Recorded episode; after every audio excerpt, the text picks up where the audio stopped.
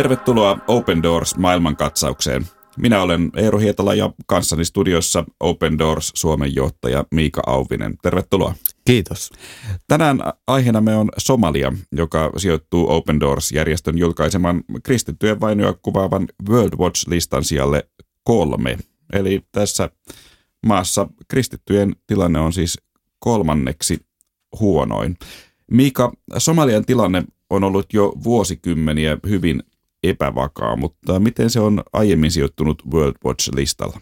Somalia on pitkään ollut siellä kärkikymmenikössä, eli käytännössä viimeiset kolme vuotta siellä kolme ja 2017 jopa kävi siellä kaksi.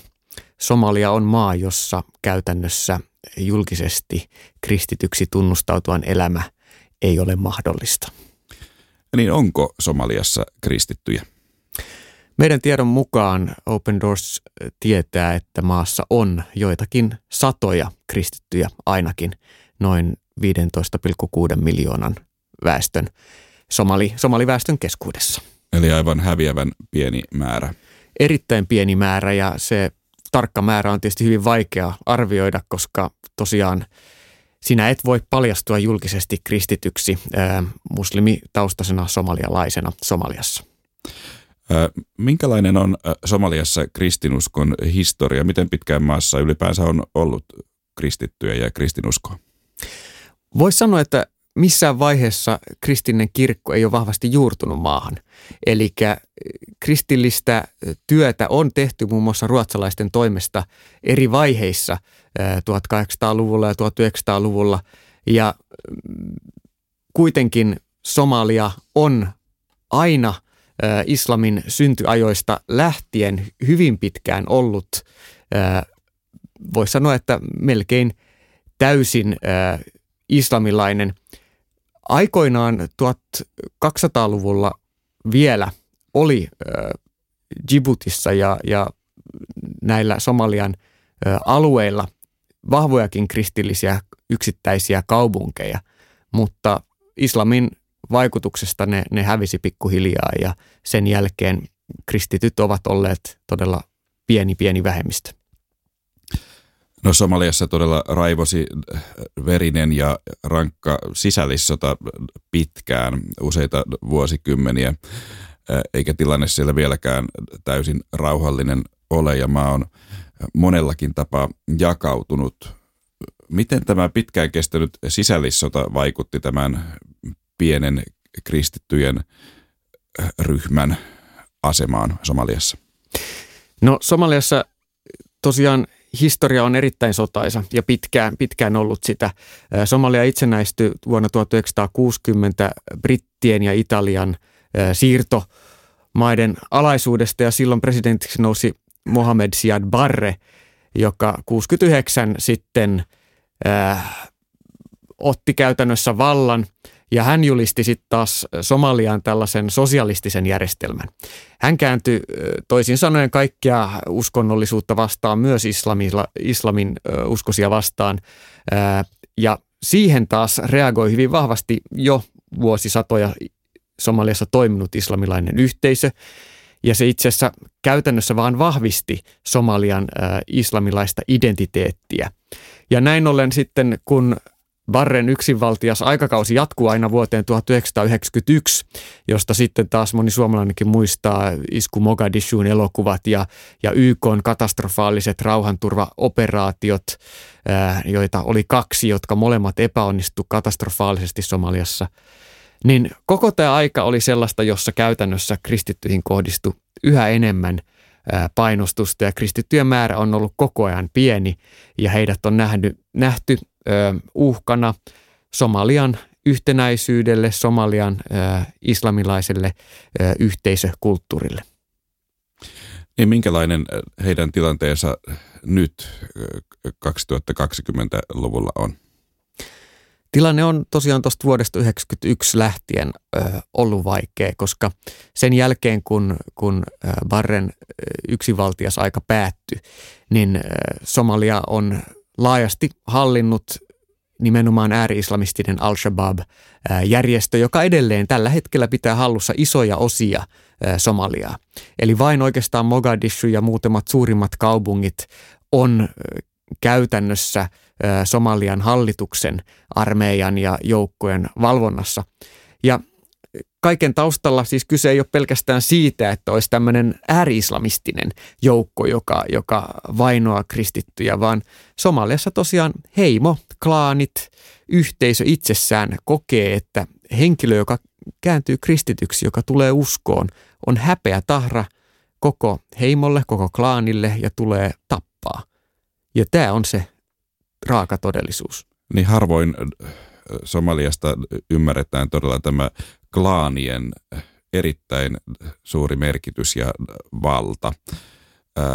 Eli on näin, että myös tämä Somalian klaanijärjestelmä vaikeuttaa yksittäisten kristittyjen elämää maassa. Niin, se ei ainoastaan vaikeuta, se tekee sen käytännössä mahdottomaksi. Patriarkaalinen klaanijärjestelmä siis äh, klaanin miespuoliset päähenkilöt vastaa ikään kuin klaanin islamilaista puhtaudesta. Ja henkilö, joka, joka näin ollen kristittynä on häpeätahra, niin, niin tulee tappaa. Tämä on niin kuin siellä sisäänrakennettuna ajatuksena ja sitä tukee myös Somalian valtion ö, perustuslaki, jonka toinen artikla toteaa, että Somalia on islamilainen valtio ja mikä tahansa lainsäädäntö, joka ei ole sopusoinnussa islamilaisen sharia-lain kanssa, tulee alistua sharia-lain alle. Tämä on hyvin ykselitteinen ja itse asiassa koskettaa iso osaa islamilaista maailmaa, koska, koska uskonto ja yhteiskunta on yksi ja sama. Mutta, mutta Somaliassa tämä todella niin kuin pätee ihan perhetasolle ja sanelee kaikkea elämää.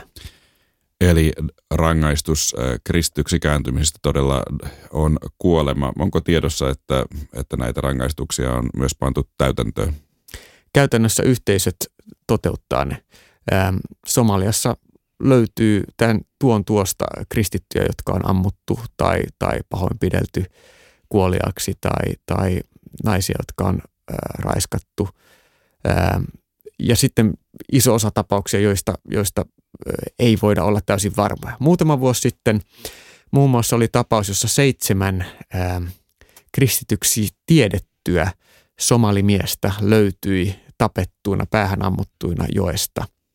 Mutta koska sitä heidän tapposyytä ja heidän kristillistä uskoa ei voitu saumattomasti äh, nivua yhteen, eli ei tiedetty syy-seuraussuhdetta, niin heidän äh, kuolemaa ei voitu pitää kristyihin kohdistuvana vainona tutkimuksellisesti, mutta todennäköisesti heidätkin oli tapettu heidän kristillisen vakaumuksensa takia. No nämä harvat kristinuskoa harjoittavat äh, somalit, miten he käytännössä voivat toteuttaa uskoaan Somaliassa? Täytyy sanoa, että tässä on jälleen kerran meille suomalaisille niin kuin miettimistä siinä, että kuinka rohkeita nämäkin somalikristit ovat. He pyrkivät kaiken keskellä ensinnäkin ää, tutkimaan raamattua, eli raamattuja tarvitaan Somaliassa ja, ja ää, niitä halutaan. Eli raamatun sanan tutkiminen, Jumalan tahdon etsiminen rukouksessa raamatun äärellä ja myöskin sitten mahdollisuuksien mukaan kokoontuminen virtuaalisesti internetin kautta, suojatuilla puhelinyhteyksillä tai sitten ihan fyysisesti. Kaikkea tätä tapahtuu näistä melkein niin kuin mahdottomista olosuhteista huolimatta. No jos kristittyjen määrä Somaliassa lasketaan muutamissa sadoissa, niin tuskin voimme ajatella, että kristillinen kirkko Somaliassa on kovassa kasvussa, mutta tapahtuuko silti kääntymisiä? Kyllä tapahtuu ja, ja siis voisi sanoa, että kristittyjen määrä tuntuu hitaasti kasvavan, vaikka, vaikka se on vaikea välillä todentaa. Eräs nuori kristitty somali mies Jusuf kertoi, että, että hän muun muassa tuli uskoon sen myötä, että hänet lähetettiin sisäoppilaitokseen opiskelemaan ja siellä ollessaan hän sairastui. Ja sitten vakavasti sairaana päätyi erään tuttava perheen luokse, jossa, jossa hän sai sitten apua. Siellä kävi ilmi, että tämä tuttava perhe on kristitty ja heillä oli siis hallussaan raamattu. Ja Jusuf tutustui tätä kautta ensimmäistä kertaa koskaan elämässään kristillisyyteen. Ja hän tajusi, että tässä oli jotain täysin erilaista, mitä hän oli koskaan kokenut islamissa. Hän oli kokenut, että hän ei saanut kyseenalaista eikä kysyä asioita islamin ajatusten mukaisesti, mutta tässä kristillisperheessä oli lupa kysyä ja pohtia eri tavoin avoimesti uskon kysymyksiä, elämän kysymyksiä ja hän ahmi raamattua ja verrattuaan raamattua ja Korania hän vakuuttui siitä, että, että, että, että Jumalan todellisuus Jeesuksessa on jotain aivan muuta kuin mistä Korani puhuu. Ja se teki hänen niin suuren vaikutuksen, Jeesuksen persona etenkin, että hän päätti antaa, antaa elämänsä Jeesukselle. Eli tämmöinen aika rohkaiseva muistutus siitä, että henkilö, joka, joka todella saa tutustua evankeliumiin ja rauhassa hetken lukea raamattua ja syventyä siihen tämmöisen sairastumisen kautta, niin todella voi löytää Jeesuksen Kristukseen ja lähtee kaikesta huolimatta seuraamaan Jeesusta. No Somalian epävakaiden aikojen vuoksi moni somali onkin lähtenyt ulkomaille pakolaiseksi ja maailmalle on syntynyt laaja somaliyhteisö. Minkälainen tämä yhteisö on? Onko tässä yhteydessä halutessaan helpompi kääntyä toiseen uskoon? No valitettavasti se tilanne ei ole monella Somalilla yhtään helpompi maan ulkopuolella. Eli vaikka todella on iso joukko somaleita eri puolilla maailmaa ja Suomessakin noin 20 000 somalitaustasta ihmistä asuu meillä Suomessa, niin hyvin harva heistä on kääntynyt kristityksi. Ja suurin tekijä on yksinkertaisesti pelko. Eli yhteisön valta ulottuu globaalisti somaleihin. He ovat ikään kuin yhteisönsä omaisuutta riippumatta missä, missä he ovat. Muistan muutamia hyviä keskusteluja on ollut somaliystävien kanssa myöskin liittyen uskontoon. Kerran oli ihan lyhyt keskustelu tällaisen vieraan somalitaksikuskin kanssa täällä Helsingissä. Kysyin, kysyin kerroin, kerroin hiukan niin kuin kristin, kristinuskosta ja, ja siitä, mitä itse ajattelen ja, ja hän totesi tietenkin, että hän on muslimi ja sanoi, että hienoa ja näin. Ja sanoin, että tunnetko, tunnetko yhtään somalikristittyä? Ja hän katsoi minua ihan niin kuin mä olisin, mä olisin niin kuin tyhmä ja en, en taju jotain. Hän sanoi, että ei kun somali, somali on muslimi. Ja, ja tämä on se, se ajatus. Ähm, vastikään Pohjoismaissa muutama vuosi sitten tuli muutama äh, somalikristitty julkisuuteen. Heille välittömästi määrättiin fatva Somaliasta käsin ja yksi heistä pyrittiin tappamaan sen jälkeen Oslossa, Oslon rautatieasemalla. Suomessa on tiettävästi vajaa kymmenen somalitaustasta kristittyä. Eli tämä Somalian klaanijärjestelmä, se ulottuu myös Suomenkin somaliyhteisöön. Mm. Mutta miten Open Doors tukee Somalian kristittyjä? Turvallisuussyistä yksityiskohdista en voi kertoa, mutta niin kuin totesin aiemmin, raamattuja tarvitaan ja tänä päivänä teknologian myötä niitä voidaan toimittaa eri tavoin ja työtä tehdään paljon ja aktiivisesti. Samoin Somaliassa naiset on hyvin alistetussa asemassa, mutta samaan aikaan naisilla on valtava merkitys lasten ja myös nuorten poikien kasvatukseen. Naistyön kautta Open Doorsin yhteistyötahot Somaliassa ovat saaneet merkittävästi tuotua parannuksia somali nuorten ja myös naisten elämään. Ja muun muassa tämä naistyö on erittäin hedelmällistä ja antaa aivan uuden ulottuvuuden ja toivon näköalan monille somalinaisille.